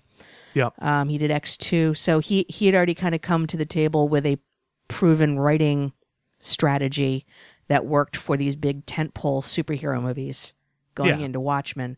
Um, and interestingly, he is attached to a Black Widow um, project that is otherwise got nothing attached to it. He's the director and one of the writers. Um, and there is some chatter on the internet this weekend around uh, Scarlett Johansson talking more favorably about the possibility of her contract with Marvel. Uh, her word was mutating. Well, I mean, that character and her interpretation of it have really come a long way from Iron Man 2. You know, that character is one of the more solid parts of uh, uh, Captain America 2. Yes. So I wanted to call it Civil War. It's like, no, the Winter Soldier. Jesus, I'm looking ahead even to that for Christ's sake. Well, she took that and and and ran with it the way that um, Robert Downey Jr. ran with um, Tony Stark. Like, oh, particularly starting with Avengers, and then Yeah. yeah, into Cap 2. um, so I think Snyder's success with this movie will kind of live and die based on what David Goyer comes up with because he he kind of runs hot and cold. Yeah, well, he is the guy who had Superman renounce his citizenship in Action Comics 900. exactly. So, yeah, maybe, yeah, just let him write Batman. Um, And I, I suppose, as I'm sitting here thinking, I've got to get away from the the Dark Knight piece of it. yeah. I have to tell myself, and, and I have not been since you know, I watched this trailer seven times today, trying to figure out what, you know, how to talk about it in this show. And I just kept locking on to this isn't the Dark Knight. I may just have to accept that Snyder really likes that fight scene and wanted to reproduce it and just take it as okay, this is an action sequence. This isn't Dark Knight. I can't pretend it's Dark Knight. If I walk into it saying this is Dark Knight, it's going to fail in my head. Yeah. And I don't want to do that because I think a lot of people walked into Man of Steel saying, I've heard this is violent and Superman does this and this, so this isn't Superman, so I'm not going to like it. When I think there's a lot there to enjoy. Yeah, I mean, I think, I think the thing with with Goyer as a writer is he, he clearly is invested in the fandom and and he likes what he likes. But if his vision isn't your vision, it's not going to work for you. Yes, Yeah. he he was attached to Nolan's movies, and those worked out very well with the strength of Nolan's direction. Yeah, and uh and his brothers Yes, rewriting Uh, uh, basically yeah. the plots. Yes, whereas Goyer has also been associated with um, Blade Three, Blade Trinity. Um, Cock juggling thunder cunt. Which may be the watch- greatest insult of all time. Oh, Ryan Reynolds. the only way Ryan Reynolds could say something that would make me happier would be, "Here's your billion dollars, Rob." Um, he was also involved in Blade Two, which had its problems. He he he's uh, for everything that you could say went well. He's also been involved with things that haven't gone well. He he was the mastermind behind Constantine, which isn't coming back probably. There's still a chance. God damn it, hold out. Um, uh, so it's yeah, I approach his work with a little bit more trepidation than I would some other properties. Yeah, he's he's got some wins, but some of his losses are big whiffs. Yeah. So, but yeah, I, I got to go back to the point that you made as I gave you the soaring John Williams. it's a goddamn. Where's my mouse? You know, as I think about this, I think I really need to take the Dark Knight Returns out of this, and I need to approach this as an individual work of art. By God, the director has a vision, the writer has a vision. And if they're going to take one of the best action sequences And granted, suck all the motivation and joy out of it, but just make it a good action sequence. By God, that's got to be okay. And they need to approach this on its own merits and not go looking for its own failures. I timed that okay. You did. Look at you. Tell me, do you bleed? I want you guys to go out there and protect your balls at any cost. Forgot to bump the volume back up. Hope that came through. Yeah. Fix it in post. we don't fix anything in post on It's this true. show. Lucky that post half the time isn't just you eh, armpit farting into a microphone. Don't give me ideas. Seriously, we don't do post on this. Right now it is 8 o'clock Sunday night. This will be live in two and a half hours. Only because it takes that long to write the fucking post on the website. It's true. So, all right. So you helped give me an epiphany that I, I just have to take the Dark Knight Returns out of this. Well, again, I, I feel strongly about all of these stories too. But at the end of the day, I want to have fun. I don't want to be angry. It's very easy to be angry about things. It's, it's very easy to feel that I've wasted my money on something.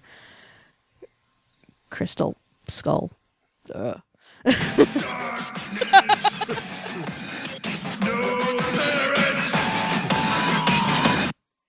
You're welcome. Thank you. yeah, that darkness is the opposite of light.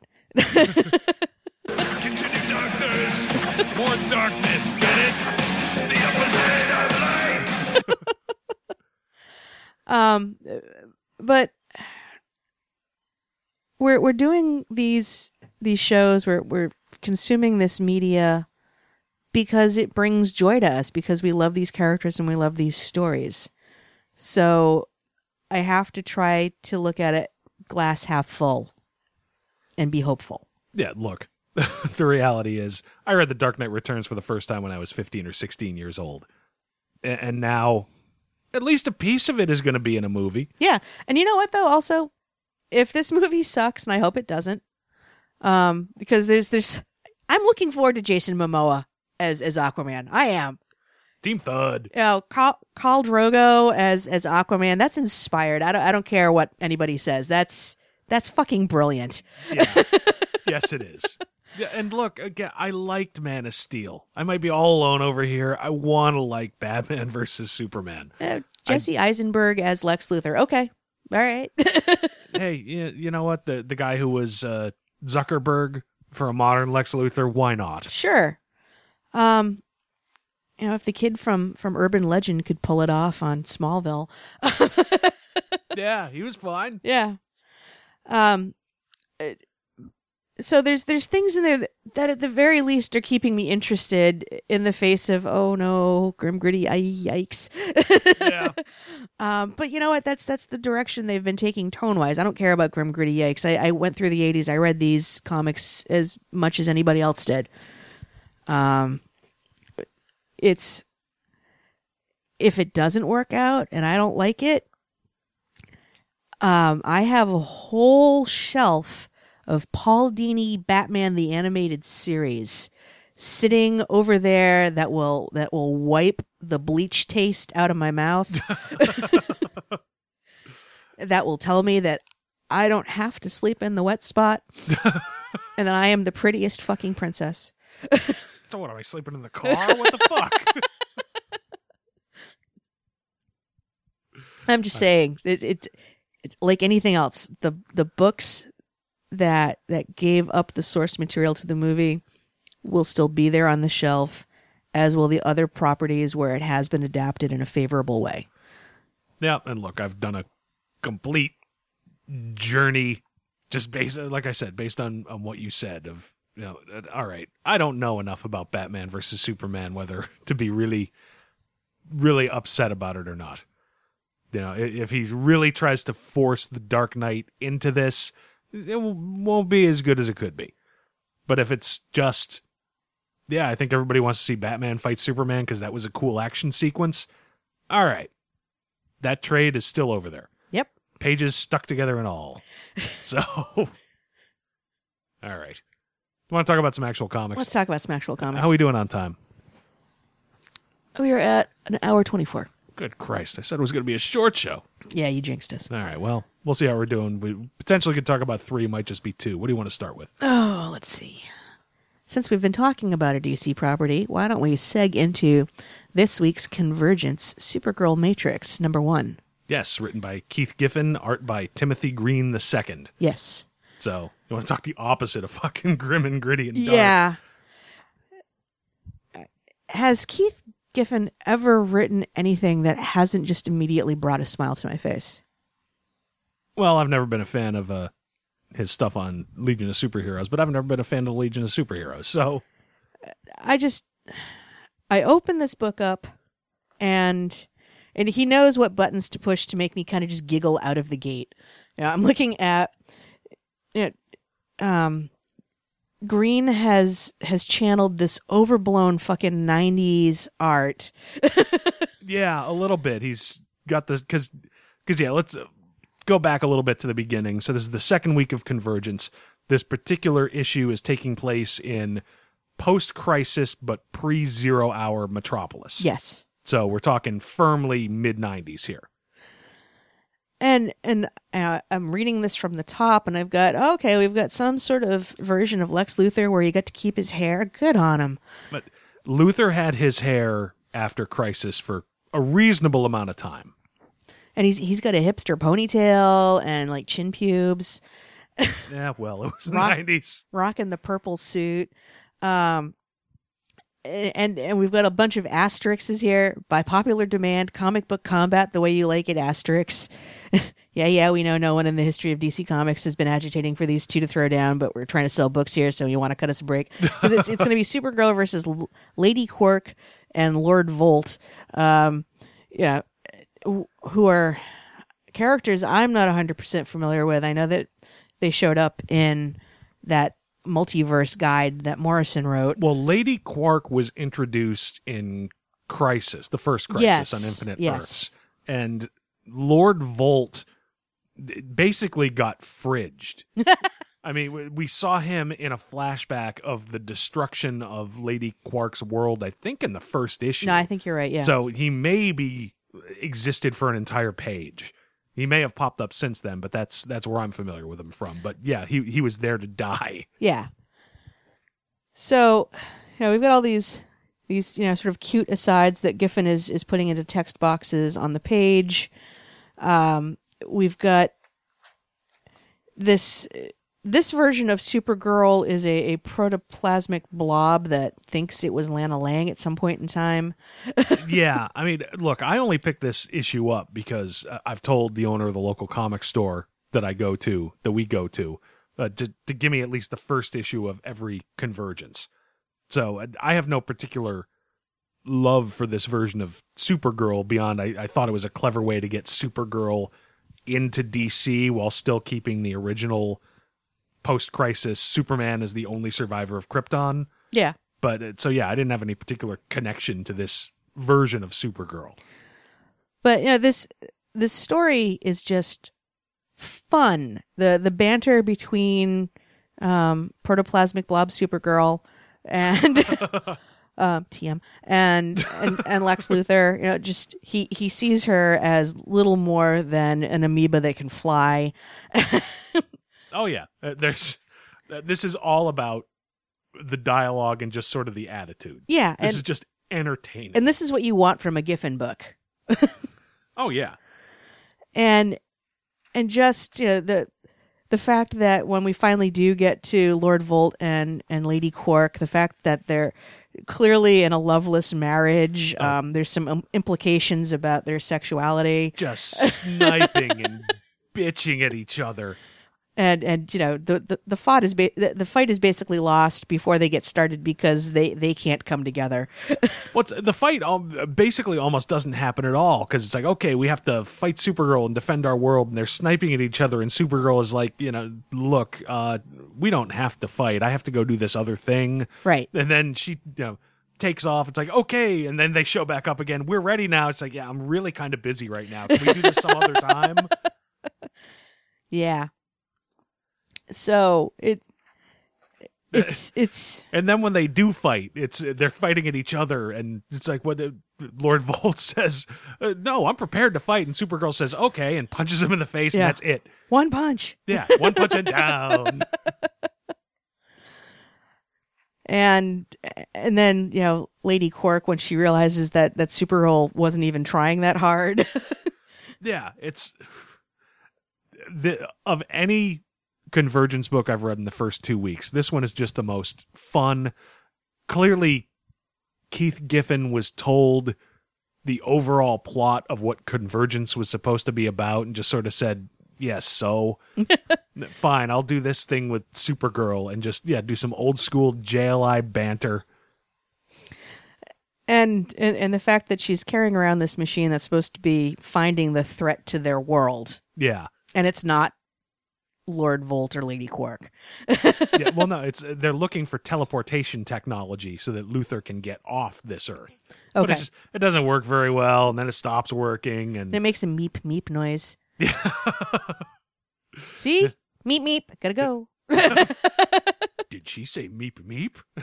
She she did. Focus. Yeah, and oh god, I I made this prediction in one of our uh, lead-in episodes talking about convergence, but Mhm. We finally got Ambush Bug, who came from somewhere. Came from somewhere. He's got the teleportation technology and or maybe the threat to this world.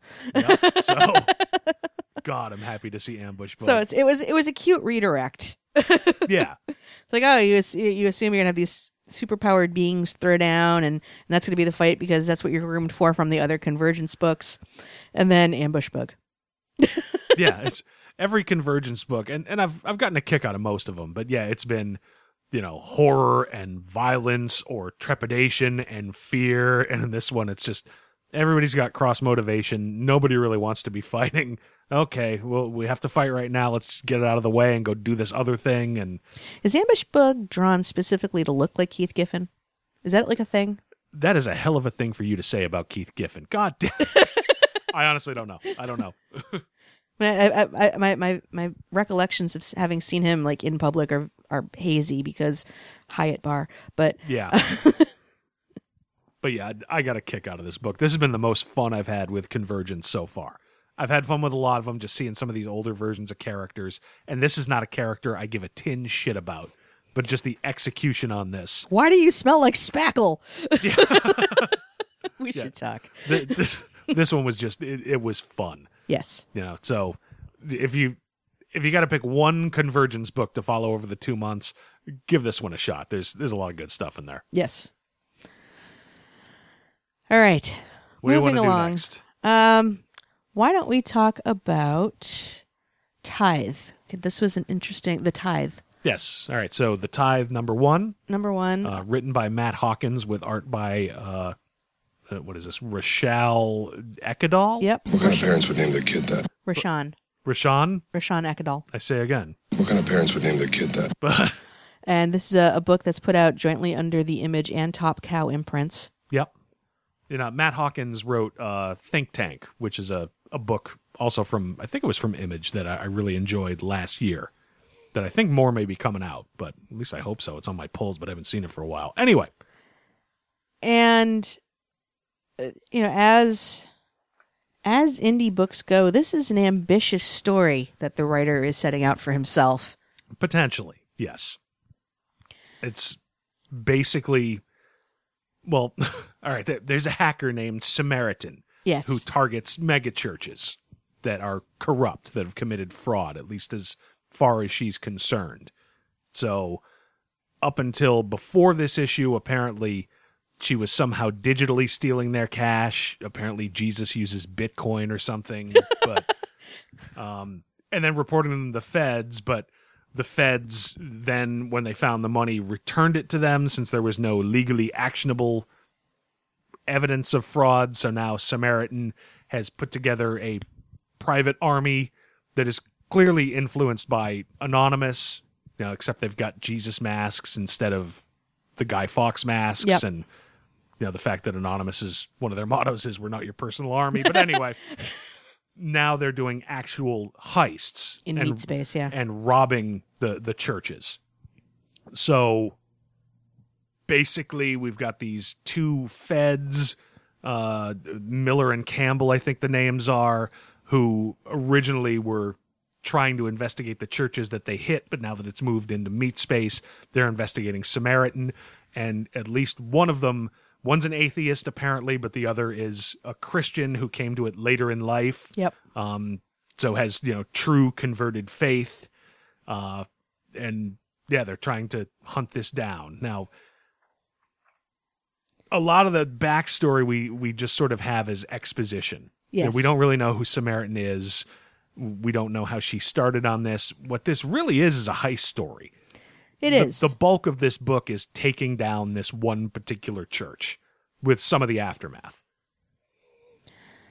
and it's i mean there, there's certain elements that they're setting up here there's a mega church that when it's hit by the samaritan you've got various segments of their flock running around going oh it's the muslims as they're, they're painting a particular picture of american religion as relates to these types of large evangelical uh, super churches Potentially, um, you can really only address the one that they've shown that is corrupt at the core. yes and the fact that we've got a character who again says he came to his faith as an adult which sort of puts aside the old you know give me your children and i'll have them forever Uh, Mhm. no he's made a conscious choice to have this faith but even then his partner sort of implying dude you did it to get chicks. A particular chick. A particular chick because yeah getting getting chicks and, and going full christian really worked. I don't know. And uh, although it probably worked for the head of the mega church but so yeah, show me show me what the lord gave you sweetie. So, so I mean, he's he's painting maybe particular churches of this type in this particular way, but still trying to take faith seriously, at least within the context of this one character. You know, and right now Campbell is the most interesting character there, just because yeah, he's got potentially a couple of motivations from early on, and sort of understands the people who go to these churches and just give the money there's a lot of weird morality going on here because Yeah. Samaritan is taking these money taking this money from these churches and at least this particular one is clearly corrupt. We're shown Yeah. they're kind of scumbags and they're lying about how much money they have to the feds and the, these guys sort of have it coming. Right. So i guess we can assume all the other ones she hit had it coming but she's taking the money but not we're not really told where it's supposed to go. Right, and and she's pissed off when this other hacker kid finds the stash, takes it back, and gives it back to those churches. Well it's not even a hacker kid it was i think the a hacker for the feds Yeah, he's he's he's some sort of you know CSI cyber or whatever. Right. but it's that means the money did not go somewhere. Now she's using pseudonyms like Errol Flynn to at least give the implication that the money is supposed to go to the poor, but then again the money came from the poor, why not give it back to the people who were attending the church? Who Yeah. gave it of their own free will to these people? And for all we know, they're on their way to Vegas. she could be Yeah. going to the Bellagio with it. Yeah, so we've got a really morally ambiguous story going on here, which is really potentially pretty interesting if he can come through with the execution. Yeah, I mean, as far as as current events are concerned, it's certainly been in the news that with certain um, religious organizations that have come to uh, their licensing as a religion later in life, um, Yeah. potentially as a tax dodge. Yeah. uh, that that their choices and use of that money is questionable. Uh, so to have somebody from from their the, the hacker kids standpoint point of view of um, I've been investigating these churches, Samaritan got in my way. I was well on my way to to investigating this properly, and there would this would have been done the right way. Yeah. Um, and and he's clearly doing it out of a sense of this sanctimonious, you know, no, you guys are corrupt, and I'm going to prove it. Right. um, holier than thou, as it were. Yeah. Standpoint. Um, so there's there's a fair bit of of black and white rigid thinking at the moment in some of these characters. So I'll be I'll be curious to see what flexibility of mind characters may demonstrate as the story goes forward. Yeah. because there's no it, this kind of stuff isn't black and white. There there are multiple shades of gray. Oh, definitely. And the thing is, the characters that we've re- we've met so far are more potential than anything else. Yeah. We don't really know much about them because really the bulk of this issue is the heist at the church. Yeah. So all you can really take at face value here is there's a lot of potential. And I like the weird morality that's sort of swirling underneath that could be really interesting to see how it plays out. Again, if it continues to execute this well. But for right now with this issue, most of what we got is a cool heist against some real scumbags, you know, who are milking people and lying and you know, they lie to their parishioners, they lie to the FBI. It's fun watching them get smacked down. Yeah. Now that won't necessarily appeal to everybody because right now Campbell's the only character who is shown to at least at face value be non-cynically religious. So there's potentially people who could read this book who have faith and have a problem with how the depiction of religion and this particular you know it, it's hard to say anything positive about this particular church but it, it could it could be a little edgy for people who you know have a lot of christian faith that said you and i are not those people No, but you know, we just spent 45 minutes talking about the impl- implications of pulling source material from the Dark Knight Returns. Um, we got a different faith with yeah, with with a, a, a near biblical fervorance.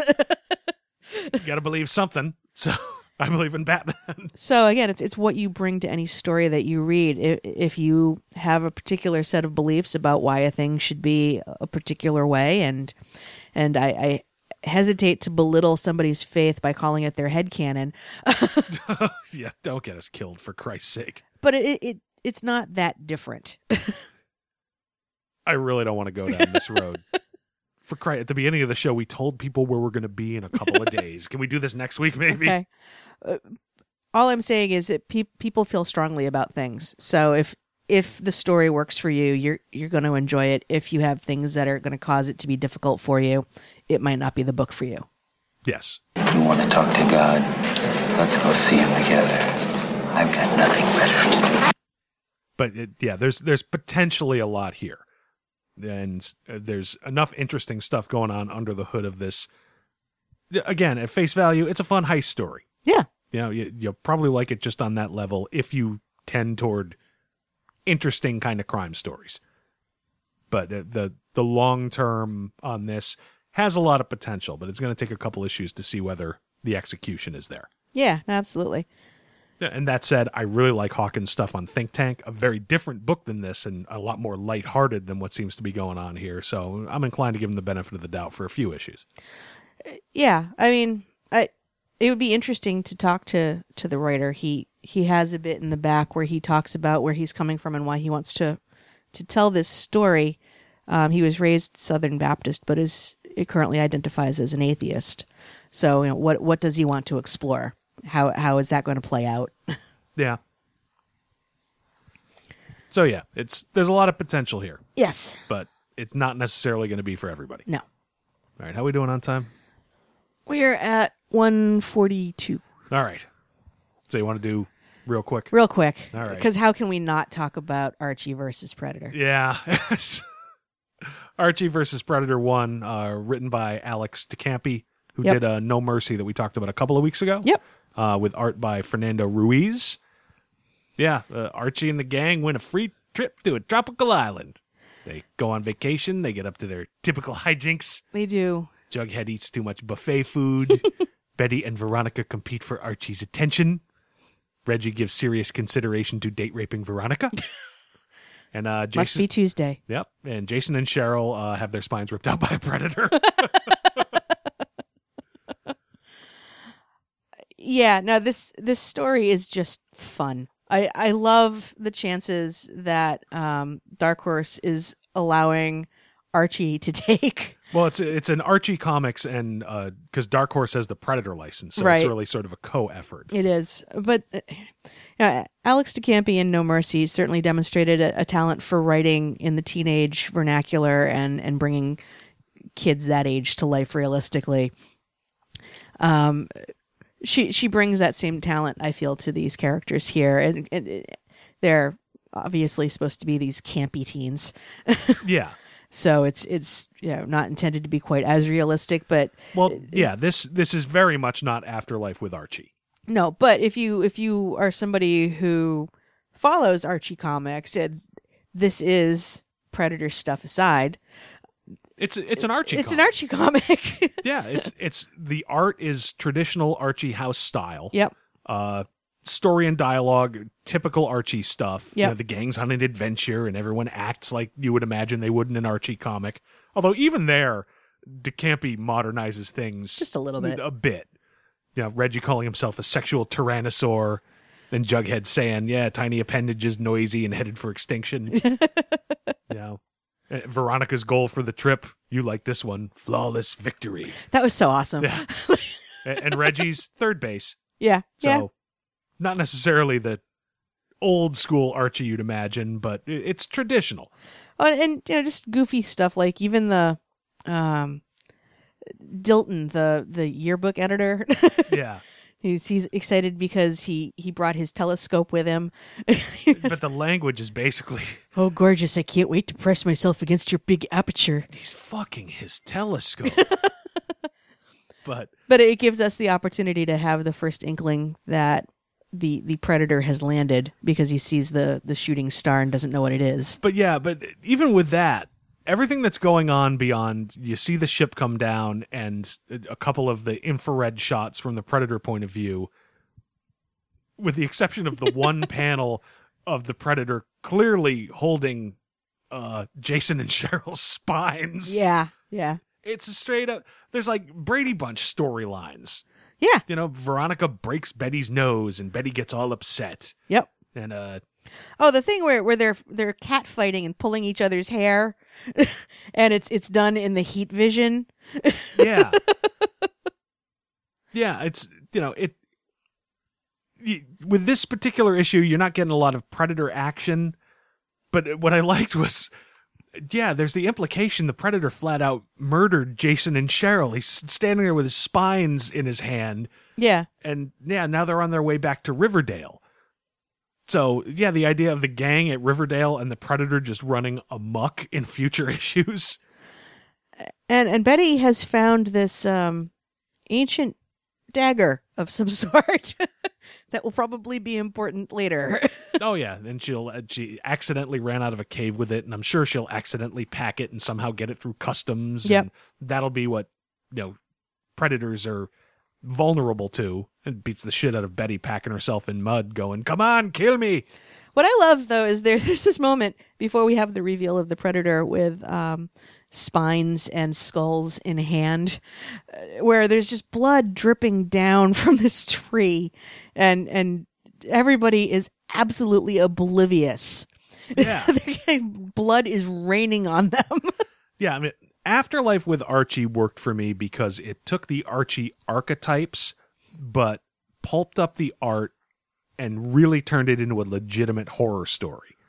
This is just an Archer, Archie story with the Predator bolted onto it. yeah, And it looks like it's just going to be a lot of fun. yeah. And the weird thing is, I bought two fucking Archie books this week. You did. I never bought an Archie book in my life before Afterlife with Archie number one. I, I bought this and Sabrina the Teenage Witch number two. And I not only bought them, I called the comic store and had them add them to my pulls.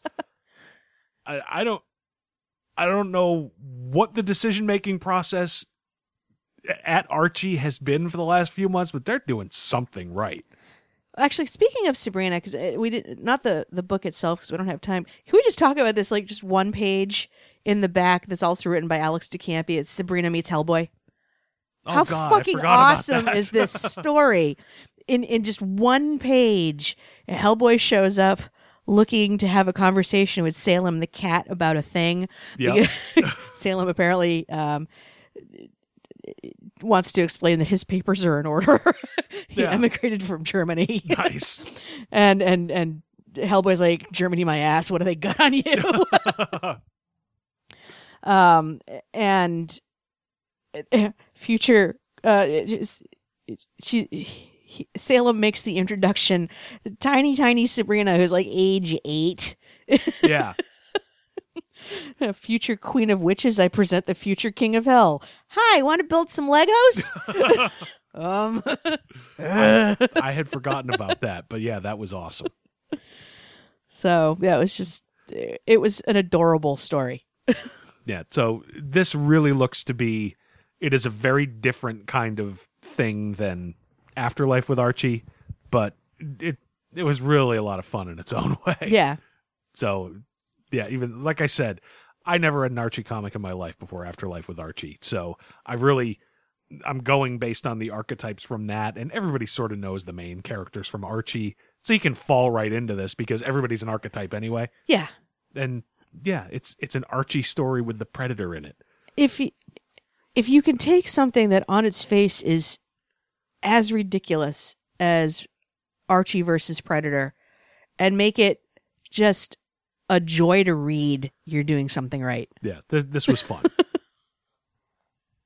All right. So we about set? I think we are. All right. So yeah, not sure how you found this particular episode, but you can always find us at our home website. That is crisisoninfinitemidlives.com. Uh, we are on Facebook. You can find a link to our Facebook page on our home site. Uh, don't do a ton with Facebook, but we do get messages from it, so you can reach us that way. Yes. We are on Twitter, and if you're in the Chicago area and have any interest in hanging out and just getting wretchedly hammered with a couple of strangers from Boston, you should follow us on Twitter. Uh, at Infinite Midlife. Thank you. I still don't remember it, even though we talked about it an hour ago. uh, we are on Tumblr, crisisoninfinitemidlives.tumblr.com. Uh, you can find us on iTunes. Uh, if you do do us a favor, if you find the show there, uh, give us a review, uh, shoot us a rating. Uh, it helps people find the show, and it's good to know what people are thinking about it. Yes. Uh, you can email us, crisisoninfinitemidlives at gmail.com. We are proud members of the Comics Podcast Network. Did I leave anything out? Uh, that's pretty much it. Tune in radio. Yes, we can Yeah. be found on TuneIn Radio as well. So that is about it. This has been episode 64 of the Crisis on Infinite Midlife show. The next episode should drop sometime on Saturday from C2E2 with at least some recap coverage of what's going on there, with another episode on Sunday, and the big recap with whatever audio we can pull from panels and anybody we can talk to uh, on Monday or Tuesday. Right now, that's it. Thank you for listening to the Crisis on Infinite Midlife show. I'm Rob. I'm Amanda. Thank you for listening. Derp.